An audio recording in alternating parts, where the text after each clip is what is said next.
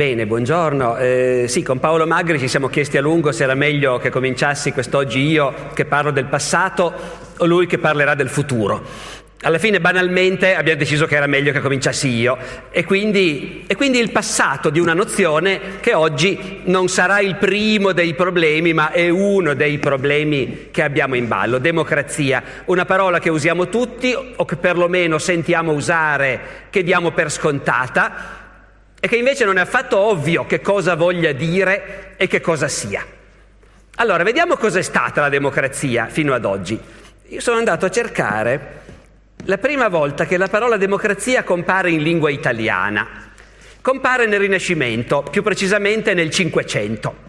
E uno dei primissimi autori che la usano è uno scrittore che era famoso all'epoca, Tommaso Garzoni, oggi dimenticato, era un tipo piuttosto bizzarro, che in pochi anni ha scritto un sacco di libri stranissimi. Fra l'altro è il primo che usa democrazia con un giudizio specifico. Quando la moltitudine, ingiustamente oppressa, tratta dall'ira e spinta dal furore, si delibera a vendicare gli oltraggi ricevuti, subito ne nasce la democrazia, cioè l'amministrazione del popolo. L'ira e il furore. Siamo nell'Italia della Controriforma e per uno spirito molto intelligente, ma è un uomo di chiesa, è uno del ceto dirigente, sembra ovvio che democrazia significa automaticamente qualcosa da associare al caos, alla violenza, anche quando si può capire il popolo oppresso ingiustamente. Ma allora qual è il punto? Bisogna che il buon popolo sia governato con giustizia. Se il buon popolo è governato con giustizia, non avrà motivo di lasciarsi trascinare dall'ira e dal furore e di pretendere quella cosa folle che è appunto l'amministrazione del popolo, la democrazia. Così Tommaso Garzoni alla fine del Cinquecento. Nello stesso secolo in realtà qualche altro autore aveva già usato questa parola, ma la usavano tutte nello stesso contesto raccontando di cosa parlavano Platone e Aristotele. In altre parole, la parola democrazia comincia a essere usata in italiano nel 1500. Ma non dobbiamo credere che siccome prima la parola non c'era in italiano, allora la parola e il concetto non esistevano. La gente che, che pensava, che studiava, che leggeva, che scriveva, non lo faceva mica solo in italiano, anzi lo faceva soprattutto in latino, e in greco. E quindi tutti, tutti quelli che studiavano avevano sempre conosciuto la parola democrazia, ma la consideravano una parola, come dire, come noi potremmo parlare dell'impero persiano. Era una forma di governo che era esistita tantissimo tempo fa e di cui poi si erano completamente perse le tracce per molti e molti secoli. Che la democrazia l'abbiano inventata i greci è un luogo comune che avrete sentito dire anche voi qualche volta. Naturalmente i greci non hanno inventato solo la democrazia, hanno inventato diverse altre forme di governo.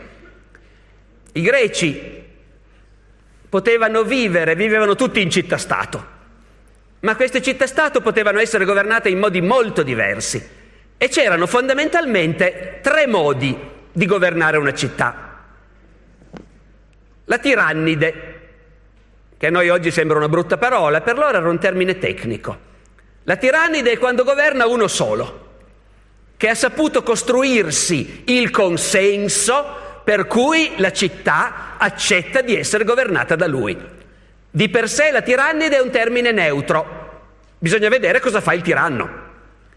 Se il consenso se l'è costruito facendo ammazzare un sacco di gente e seminando il terrore, allora può darsi che non sia un buon governo. Se il consenso se l'è conquistato invece favorendo il popolo con saggi provvedimenti, allora la tirannide può anche andare benissimo. Ma è sempre chiaro che si tratta di una categoria specifica. Uno solo comanda. Oppure, oppure possono comandare in pochi. E allora si chiama oligarchia. Qualcuno dei fanatici dell'oligarchia a questo punto nell'antica Grecia precisava, momento, capiamoci, governano in pochi, governano i migliori. E se governano i migliori, i più saggi, i più esperti e così via, è chiaro che la città sarà ben governata. Ma questo era un punto di vista di parte. Quelli che osservavano le cose freddamente per descrivere come va il mondo e non per difendere una posizione o un'altra, non si sono mai sognati di dire l'oligarchia è quando governano i migliori. Col cavolo, l'oligarchia è quando governano in pochi. Che poi siano i migliori è tutto da vedere. Non è detto che siano i migliori. Semmai quello che si può dire è che quando c'è un'oligarchia, di solito quei pochi che governano sono i più ricchi. Quello sì è un dato di fatto. Sono i più ricchi, sono i più potenti, sono i più nobili. Poi, se siano i migliori, andate a chiedere a loro se sono i migliori, ma è un fatto meno, meno oggettivo, diciamo così. E poi c'è il terzo sistema, in cui non comanda uno solo, non comandano in pochi, ma comandano in tanti, tutti, tutto il popolo, la democrazia.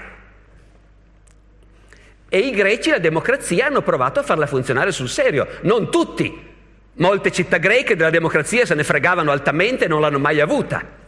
Altre l'hanno avuta e l'ha avuta la più importante di tutte, quella che noi conosciamo meglio, Atene, che da sola ha prodotto gran parte delle cose che noi attribuiamo alla civiltà greca e che invece in realtà hanno fatto ad Atene. Allora Atene ha provato a mettere in pratica la democrazia.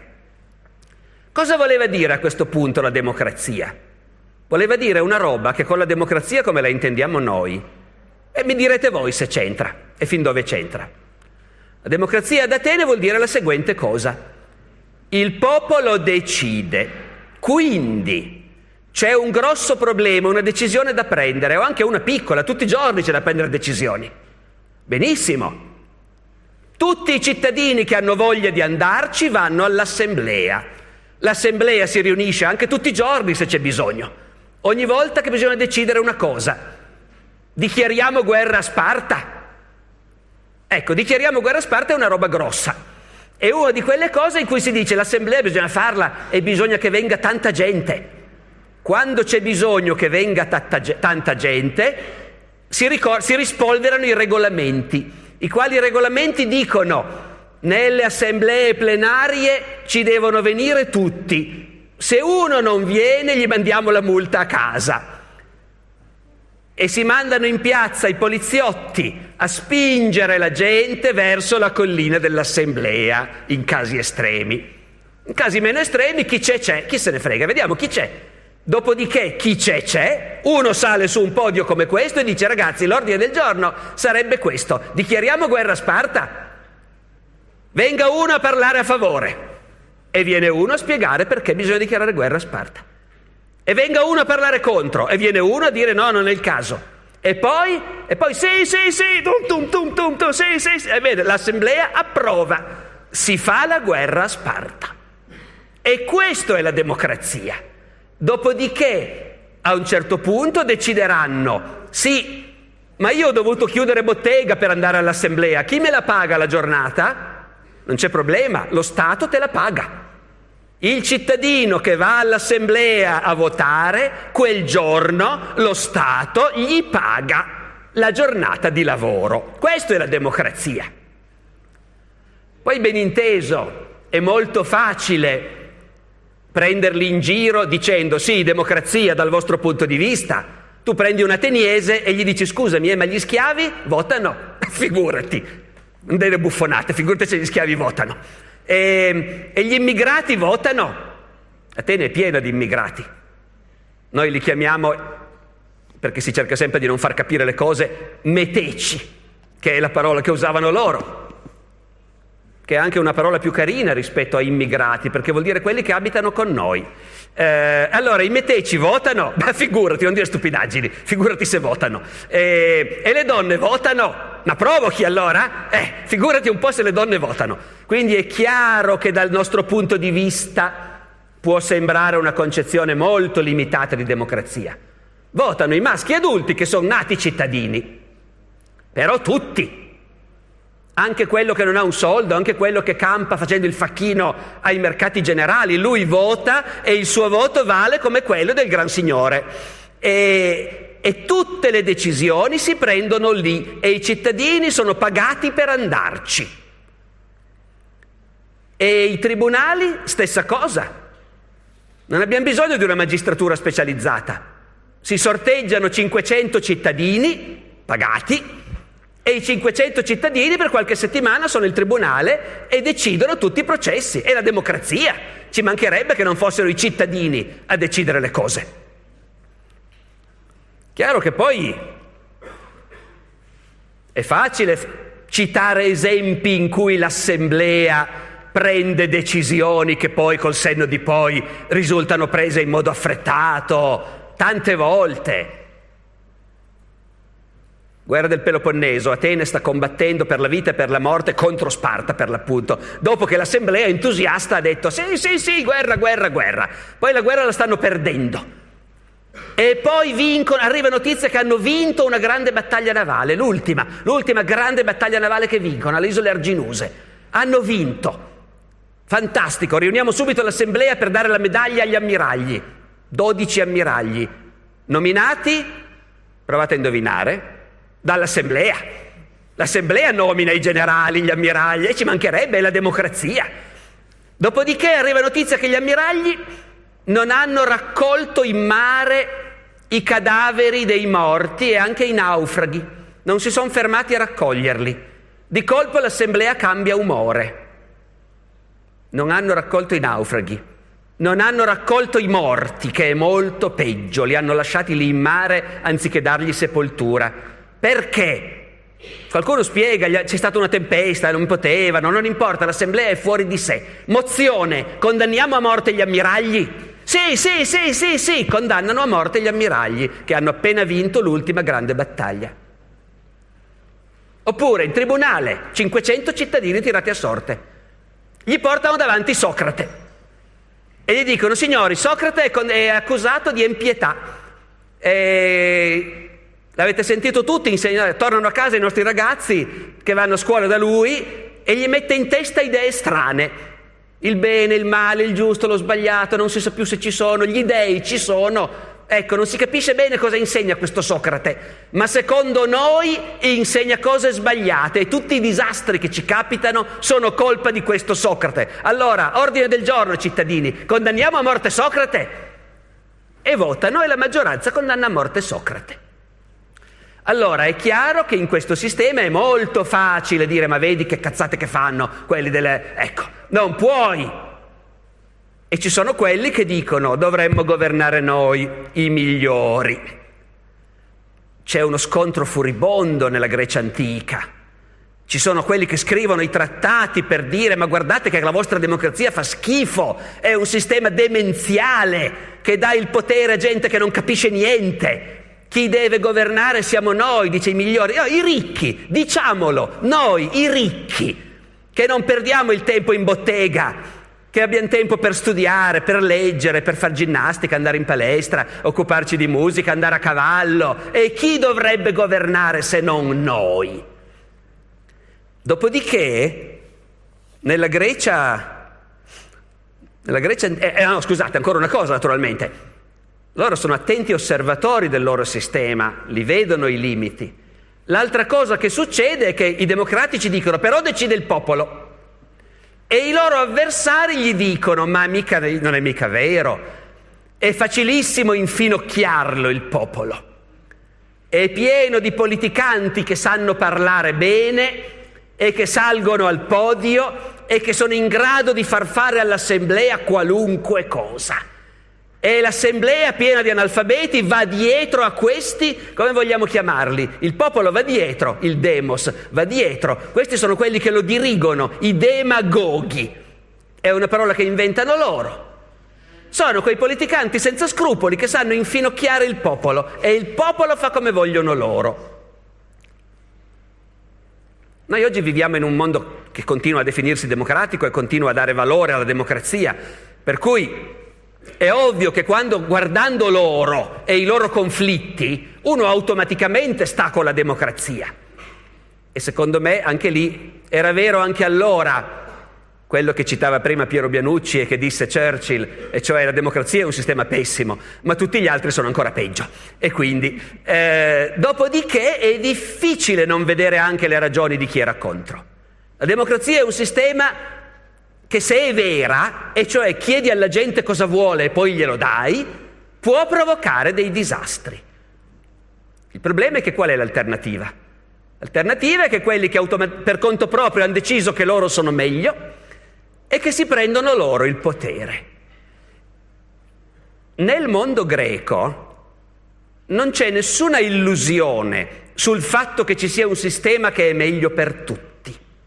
O meglio, tutti a chiacchiere dicono sì, no, per la città, l'interesse della città, il bene della città, ma gli analisti politici, quelli come Aristotele che descrivono come funziona il sistema, non hanno nessuna illusione. Non è che un sistema è meglio dell'altro. C'è un sistema che conviene ad alcuni e un sistema che conviene ad altri. Sempre il popolo sarà in lotta con i ricchi e sempre i ricchi diranno noi vogliamo l'oligarchia perché noi staremo meglio. E i ricchi non dicono se non nella propaganda più spudorata l'oligarchia è meglio per tutti. I ricchi sinceri dicono noi vogliamo l'oligarchia e ridurre in schiavitù il popolo che è quello che si merita, quella masnada di analfabeti, di operai, di rematori, di disoccupati, schiavi. Questo deve essere l'oligarchia.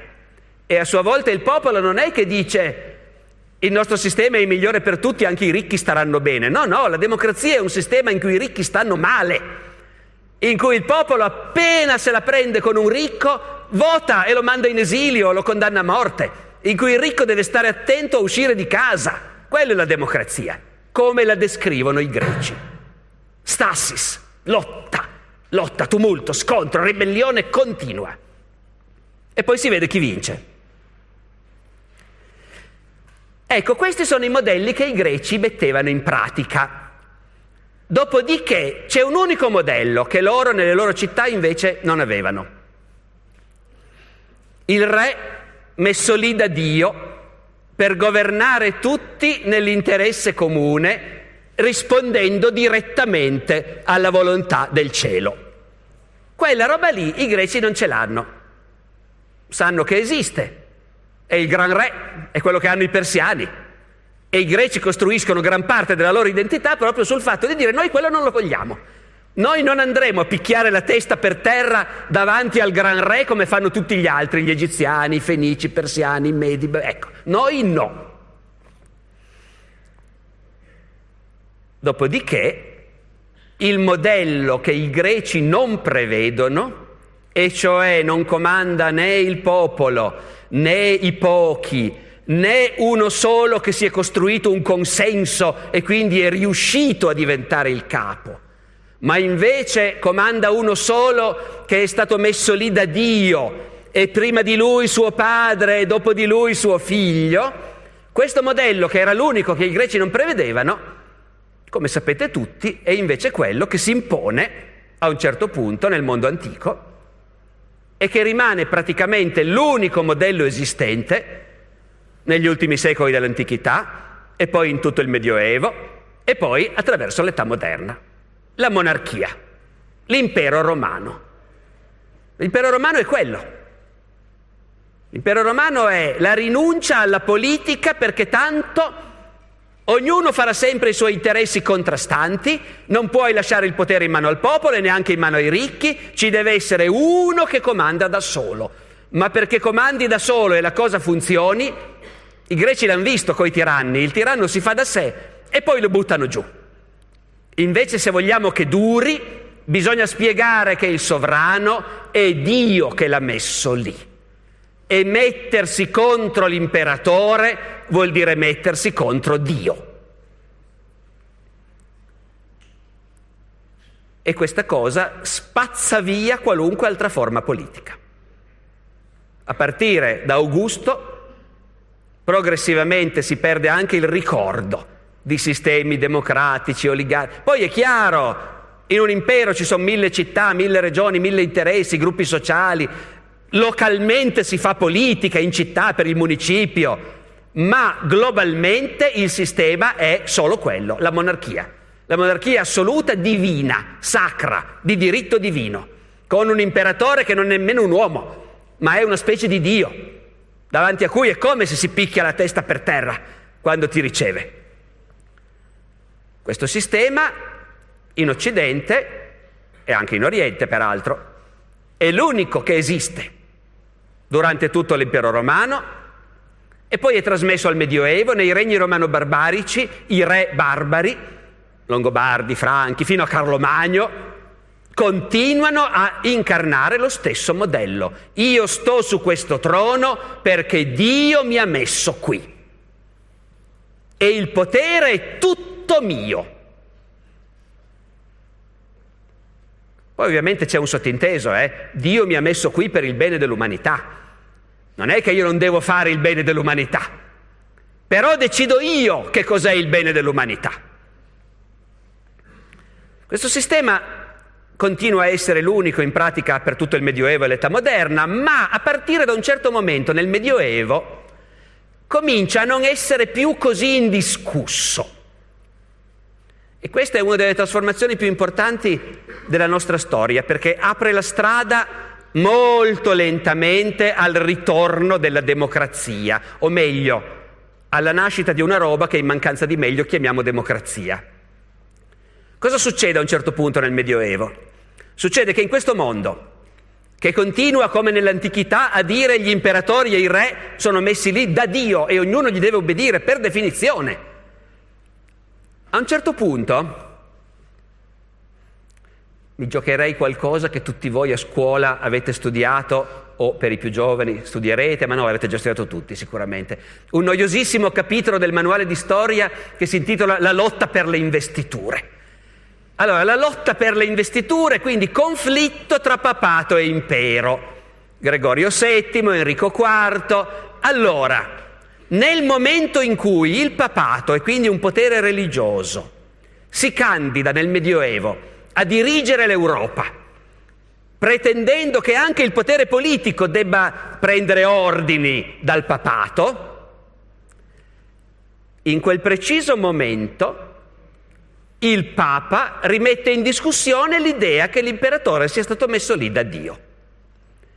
E quando dico rimette in discussione è un eufemismo. Nel pieno della lotta per le investiture, undicesimo secolo, Papa Gregorio VII a un certo punto scrive a un vescovo tedesco per spiegargli come mai è ovvio che deve comandare il Papa e non l'imperatore. E gli dice, ma chi sono questi imperatori, questi re, questi principi? Anzi no, non mette neanche il punto interrogativo, lui lo sa chi sono. Tutti sanno che gli imperatori, i re, i principi sono quelli che hanno rubato più degli altri, che con la violenza, col furto, con l'inganno, con la rapina, spinti dal diavolo, si sono impadroniti del potere e hanno preteso di sottomettere gli altri uomini che sono i loro pari. In altre parole, in un mondo abituato a sentirsi dire l'imperatore è stato messo lì da Dio, Papa Gregorio VII dice non è vero niente, l'imperatore è uno che spinto dal diavolo, lui e suo padre hanno rubato, ammazzato e si sono imposti e hanno fatto questa cosa vergognosa di pretendere di comandare al resto dell'umanità. Questa cosa qui Gregorio VII ovviamente la dice perché gli interessa in quel punto specifico delegittimare il potere dell'imperatore.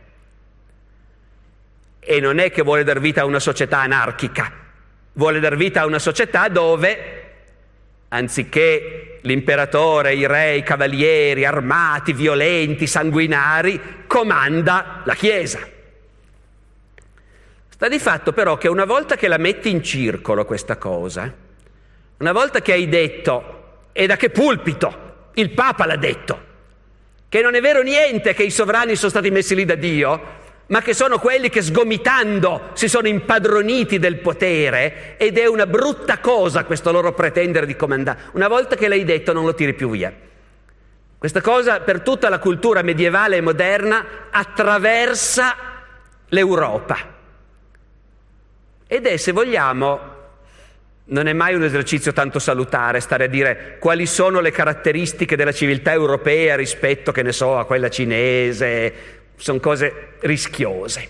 Però qui mi sentirei di correre il rischio di dire che nella civiltà europea corre una linea di dissacrazione del potere, di non fiducia nel potere, di rifiuto dell'idea che il potere è sacro, ecco, che forse nella civiltà europea è più forte e più precoce che non in altre civiltà, forse. Certamente c'è. Allora si crea una contraddizione. Dall'undicesimo secolo in poi, per secoli e secoli, i re continueranno a raccontare ai loro sudditi che loro regnano per grazia di Dio, per diritto divino. Ma non sarà più ben chiaro se la gente ci crede. Tant'è vero che già nel Medioevo c'è tutto un dibattito che emerge, per esempio, nelle opere letterarie sul tema, ma esattamente perché ci sono i re? Eh, perché viviamo in questo sistema in cui ci sono questi qua che vanno a cavallo, comandano, stanno nei palazzi, sono armati e noi dobbiamo ubbidire? Allora, la teoria estrema di Gregorio VII, e cioè ci sono i re perché sono dei delinquenti che ci hanno oppressi con la forza, non emerge più granché, bisognerà aspettare altri secoli. Però nel Medioevo emerge invece l'idea intermedia che se ci sono questi re e noi accettiamo di ubbidirgli, deve essere perché a un certo punto ci si è messi d'accordo. Questa è una cosa che viene fuori in molte opere letterarie medievali, anche famosissime, dei veri best seller dell'epoca, come il Roman de la Rose in cui a un certo punto proprio si dice, eh, se vivessimo ancora nell'età dell'oro non ci sarebbe nessun bisogno del re. Nell'età dell'oro, che è un vecchio mito antico ma che il Medioevo riprende, gli uomini erano davvero tutti uguali, pacifici, la proprietà era in comune. Ecco, c'era il comunismo e nel Medioevo era visto come un'epoca meravigliosa, però purtroppo tramontata perché gli esseri umani non sono stati all'altezza. Gli esseri umani a un certo punto hanno cominciato a dire questo è mio, il primo che ha piantato uno steccato intorno a casa sua, eh, la seconda cosa che ha fatto è stata di prendere un bastone per difenderlo, quello steccato. Gli uomini hanno cominciato a dire questo è mio, a litigare, ad ammazzarsi fra loro e a un certo punto si è capito che non si poteva andare avanti così. Ci vuole uno che comanda. A questo punto il roman della Rosa racconta in modo molto grafico, siamo nel 1200 sono andati a cercare qualcuno che potesse comandare. Hanno preso il villano più grande e grosso che hanno trovato, il più forzuto di tutti, gli hanno messo un bastone in mano e gli hanno detto fai tu il re, noi d'ora in poi ti ubbidiamo. Allora voi capite, è una legittimazione, per carità, è una legittimazione. Se c'è il re ci sono i suoi motivi. È una legittimazione però molto diversa dal dire L'ha messo lì Dio. Non l'ha messo lì Dio neanche un po'. L'abbiamo messo lì noi. E per carità nessuno dice dobbiamo ripensarci, è stato fatto tanto tempo fa, ormai l'umanità è andata così, ci sono i re e va bene così, ma ci sono perché un giorno i liberi componenti della società umana hanno deciso di delegare il potere a un re. Ne consegue che il re deve fare il bene pubblico. E lì si entra su un terreno delicato, perché chi giudica se il re governa davvero con giustizia e fa davvero il bene pubblico? Eh, capite che dalla risposta chi giudica dipendono tante cose. E siccome nel Medioevo in realtà ragionano sui problemi anche loro con non meno libertà dei greci, a un bel momento San Tommaso d'Aquino, che sta cercando di costruire una visione razionale compatta del mondo, che spieghi a tutti come il mondo è quello che credono nel 200, è ordinato, razionale, voluto da Dio e Dio ci ha dato la ragione per capirlo e farlo funzionare bene. E Tommaso d'Aquino a un certo punto è costretto a porre il problema, ma il re, il re che non fa il bene del popolo, bisogna obbedirgli? No, dice Tommaso d'Aquino, eh, non è che si addentri a decidere chi deve giudicare, però in linea di principio il re che non fa, che non governa con giustizia non è un re, è un tiranno. E a quel punto, siccome a loro piace andare a fondo ai problemi, Tommaso d'Aquino prosegue. E contro il tiranno il popolo ha il diritto di ribellarsi. E anche qui capite che io non credo che abbia deciso in 448 cosa scrivere in quel trattato. Però alla fine dice no, mi dispiace, certo, siamo logici, contro il tiranno il popolo ha il diritto di ribellarsi. Eh, e se il popolo non si ribella, ma io ho capito che è un tiranno e congiuro per ucciderlo, eh, sì, eh, contro il tiranno si ha il diritto di congiurare e ucciderlo. Poi ben inteso, chi è il tiranno, chi lo decide, è la parte più difficile. Però voi capite che siamo molto lontani ormai dal discorso il re l'ha messo lì da Dio e se la vede lui con Dio. E tu non puoi fare niente. Puoi fare come. E infatti, infatti la storia non ancora della democrazia, perché continua a non esserci la democrazia ovviamente, eh, ma la storia delle monarchie europee tra la fine del Medioevo e l'età moderna è la storia di re che continuano a dire al loro popolo mi ha messo qua Dio e che però al tempo stesso sentono sempre il bisogno di legittimare le decisioni che prendono. Un re della fine del Medioevo e dell'età moderna, quando deve prendere decisioni importanti e specialmente quando deve alzare le tasse, che è la decisione più importante di tutte, convoca delle assemblee. Lo chiamano Parlamento in Inghilterra, li chiamano Stati Generali in Francia. Il re convoca un'assemblea, fa venire i nobili, fa venire il clero, fa venire i borghesi delle città e con loro discute e spiega e lui da un lato dice mi ha messo qui Dio, ma dall'altro riconosce nella pratica che le decisioni vanno condivise. E la storia dell'età politica dell'età moderna, se volessimo riassumerla scherzando in un'unica linea, la storia della politica europea nell'età moderna è questa. Come i re a un certo punto si sono sentiti così forti visto che era Dio che li aveva messi lì, dal provare a governare e aumentare le tasse senza più radunare delle assemblee e chiedere consiglio al popolo. E come i re ci sono un po' riusciti, hanno avuto l'illusione di riuscirci, tanto che ci sono stati dei re come il Re Sole, che hanno davvero governato senza più radunare assemblee, i tre stati, gli stati generali, ma decidendo loro, tanto da poter dire lo Stato sono io e non c'è nessun altro che ha diritto di parola, ma il vero finale della storia è che prima in un paese e poi in un altro, i re che hanno spinto troppo in quella direzione il popolo li ha presi e gli ha tagliato la testa. È successo prima in Inghilterra ed è successo perché un re d'Inghilterra all'inizio del Seicento si è detto Dio mi ha messo qua sul trono e io devo rispondere a un Parlamento.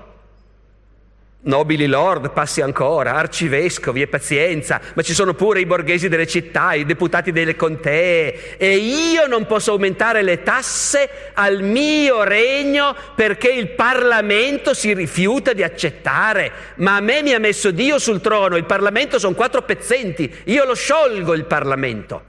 Sapete tutti come va a finire, il Parlamento rifiuta di sciogliersi convoca un esercito, fa la guerra al re, lo sconfigge, lo cattura e lo processa per alto tradimento, cioè per aver tradito il suo mandato verso il popolo e gli taglia la testa. In Francia arriveranno dopo. Ma anche in Francia sapete tutti che arrivano, qual è la prima tappa della rivoluzione francese? La convocazione degli stati generali. In altre parole, ci hanno provato per un bel po' a governare senza ascoltare nessuno e poi si sono trovati in braghe di tela e hanno dovuto riconvocare un'assemblea che rappresentasse il paese. Dopodiché l'assemblea ha messo sotto processo il re per alto tradimento e gli ha tagliato la testa. Allora, cosa nasce con le rivoluzioni? Nasce la democrazia forse? Neanche per idea. E ne ho dimenticata una di rivoluzione in cui la testa al re l'hanno tagliata solo simbolicamente, la rivoluzione americana Lì non gli hanno potuto mettere le mani addosso perché stava a Londra, ma hanno buttato giù le statue e hanno fatto anche loro la loro rivoluzione e la loro repubblica. Allora, questi, questi stati che escono dalle rivoluzioni, la monarchia costituzionale inglese, la Repubblica degli Stati Uniti, la Repubblica francese, sono democrazie? No che non sono democrazie, perché anche lì tutti questi, le persone colte all'epoca, sanno tutto di Platone, Aristotele, i greci, tutto hanno presente, i concetti li hanno. Perché mai democrazia? Noi i migliori governiamo. La differenza rispetto ai greci è che loro adesso ci credono. Cioè ci credono davvero al fatto che quando sono in pochi a governare, pochi, l'elite, quelli che pagano le tasse, l'elite può essere più ampia, più ristretta, ma comunque non certo tutto il popolo, non i miserabili, gli analfabeti, gli operai, no, eh, ci mancherebbe, i gentiluomini dirigono la Repubblica. È così negli Stati Uniti, come è così nella monarchia inglese, eccetera. Allora, sono oligarchie di fatto. Ma i greci avrebbero avuto il coraggio di dire è l'oligarchia perché i ricchi comandano e opprimono il popolo. È normale che sia così. Se comandasse il popolo opprimerebbe i ricchi. Mentre invece nel Settecento e nell'Ottocento da noi, negli Stati Uniti, in Inghilterra, in Francia, alle spalle hanno tutti quei secoli medievali in cui si è detto no, ma è un contratto, è un contratto nell'interesse di tutti. Il potere è stato deciso dal popolo stesso che lo ha delegato per mantenere l'ordine. E quindi le elite che governano queste repubbliche, queste monarchie costituzionali, sono convinte che è nell'interesse di tutti, anche del popolo, che loro governano. Dopodiché guai se governasse il popolo direttamente. Questa è una cosa che ci dobbiamo ricordare perché rischiamo di credere che, so, che gli Stati Uniti d'America siano stati fondati con l'idea di fare una democrazia. Vi leggo una citazione di uno dei padri fondatori, secondo presidente degli Stati Uniti, John Adams. La democrazia, finché dura, è più sanguinaria dell'aristocrazia o della monarchia. Ricordatevi, la democrazia non dura mai a lungo, si corrompe, si esaurisce e si suicida. Non c'è mai stata una democrazia che non si sia suicidata. John Adams, secondo presidente degli Stati Uniti. Chiaramente non riteneva di essere presidente di una democrazia. Era presidente di una repubblica governata dai migliori, dai proprietari di schiavi, dai grandi commercianti di New York, dai piantatori della Virginia e così via. Anche negli Stati Uniti nel 1800, come nell'Italia della Controriforma, la democrazia è ira e furore.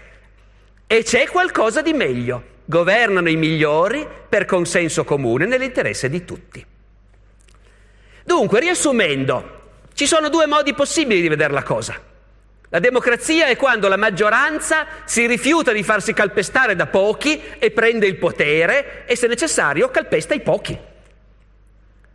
Oppure lo scopo di un sistema di governo è di fare l'interesse di tutti. Certo, ci possono essere dei contrasti, ma bisogna conciliarli. Chi comanda deve governare nell'interesse di tutti. Si fa un contratto. Ben inteso, quest'idea di contratto sembra una visione meno sanguinaria della faccenda, ma anch'essa può essere spietata. Nel corso dell'Ottocento gli Stati Uniti cominciano a somigliare di più a una democrazia, nel senso che c'è più gente che vota, sempre di più. E quindi le elite hanno sempre meno controllo su quello che succede.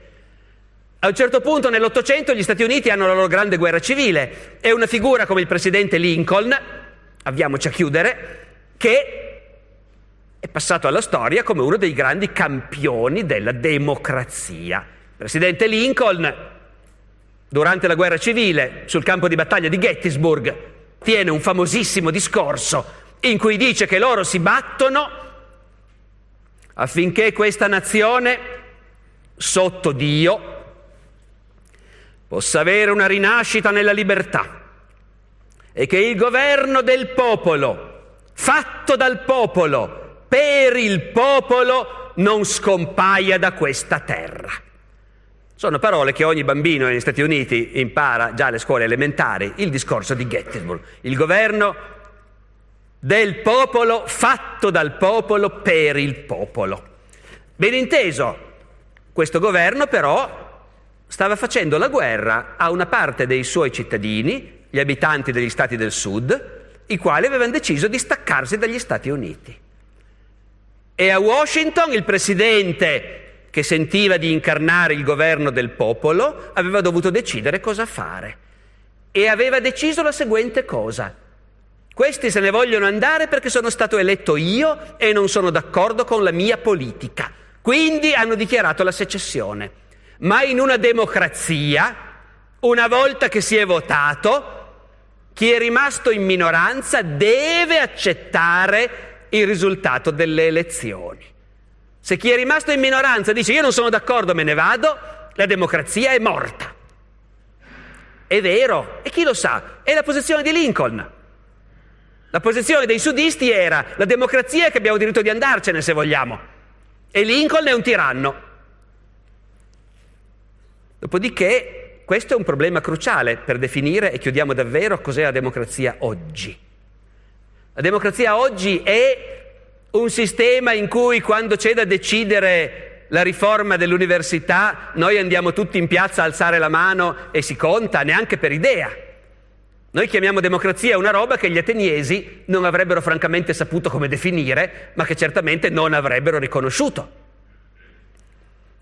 Però noi votiamo però oggi ci si chiede quanto conta il nostro voto. Noi diciamo viviamo in democrazia perché è chiaro, se vivessimo in una dittatura io avrei paura a star qua a dire certe cose e magari ci sarebbe la polizia fuori che mi aspetta. Se, non, se vivi in una dittatura hai paura che arrivino al mattino a bussare a casa tua e ti portino via. Non puoi scrivere quel che vuoi sui giornali, non puoi scendere in piazza a manifestare, noi viviamo in democrazia e tutte queste cose le possiamo fare. In altre parole, noi chiamiamo democrazia la libertà e non è detto che sia esattamente la stessa cosa. Democrazia tecnicamente vorrebbe dire uno sente che sta decidendo. E la scommessa del nostro, non, va, non arrivo fino al futuro perché tocca a te il futuro, ma del nostro presente è quanto noi sentiamo che stiamo decidendo. Certamente non mi fermo su di noi, sull'Italia, sull'Europa, mi fermo sugli Stati Uniti, dove la discussione su questo è straordinariamente intensa. Il presidente Obama po' di tempo fa ha detto la democrazia crolla, l'ex presidente Obama ovviamente, la democrazia crolla quando la persona media sente che la sua voce non conta, che il sistema è sbilanciato a favore dei ricchi e dei potenti o di interessi privati. Sempre parlando dell'America, una grande scrittrice indiana, Arundhati Roy, ha detto la democrazia oggi non significa più quel che dovrebbe. È stata mandata in officina e sottoposta a revisione. Ognuna delle sue istituzioni è stata svuotata e ci è stata restituita come un veicolo per il libero mercato, uno strumento a disposizione delle multinazionali, fatto dalle multinazionali per le multinazionali. Qui un orecchio americano riconosce immediatamente la parodia del discorso di Gettysburg, fatta dal popolo, per il popolo e così via. Una cosa curiosissima è che molti americani influenti, molto vecchi, in questi anni stanno dicendo questa roba che abbiamo non è più la democrazia. Mi colpisce che siano molto vecchi, perché evidentemente hanno la sensazione che questa svolta sia accentuata di recente. Uno è l'ex presidente Jimmy Carter, che adesso ha 93 anni e che ha detto apertamente noi oggi siamo diventati un'oligarchia invece di una democrazia. Aggiungiamo l'economista Thomas Piketty, il quale nel suo grande libro Il capitale del XXI secolo ha dimostrato, dati alla mano, che oggi se uno vuole avere soldi, il modo più sicuro ed efficace è di ereditarli eh, la ricchezza ereditata è molto più pesante e molto più importante della ricchezza nuova che viene creata da chi viene su dal basso. Tutte queste cose rischiano di svuotare, secondo molti, la democrazia, fermo restando che in ogni caso, appunto, quella che noi chiamiamo democrazia è una cosa diversa da ciò che altre società hanno chiamato così, e, e, forse appunto un po' di riflessione anche proprio sulla terminologia che usiamo, male non sarebbe e non farebbe per, per, capire un po' meglio in che mondo viviamo. Ecco, amen. grazie, grazie Alessandro Barbero.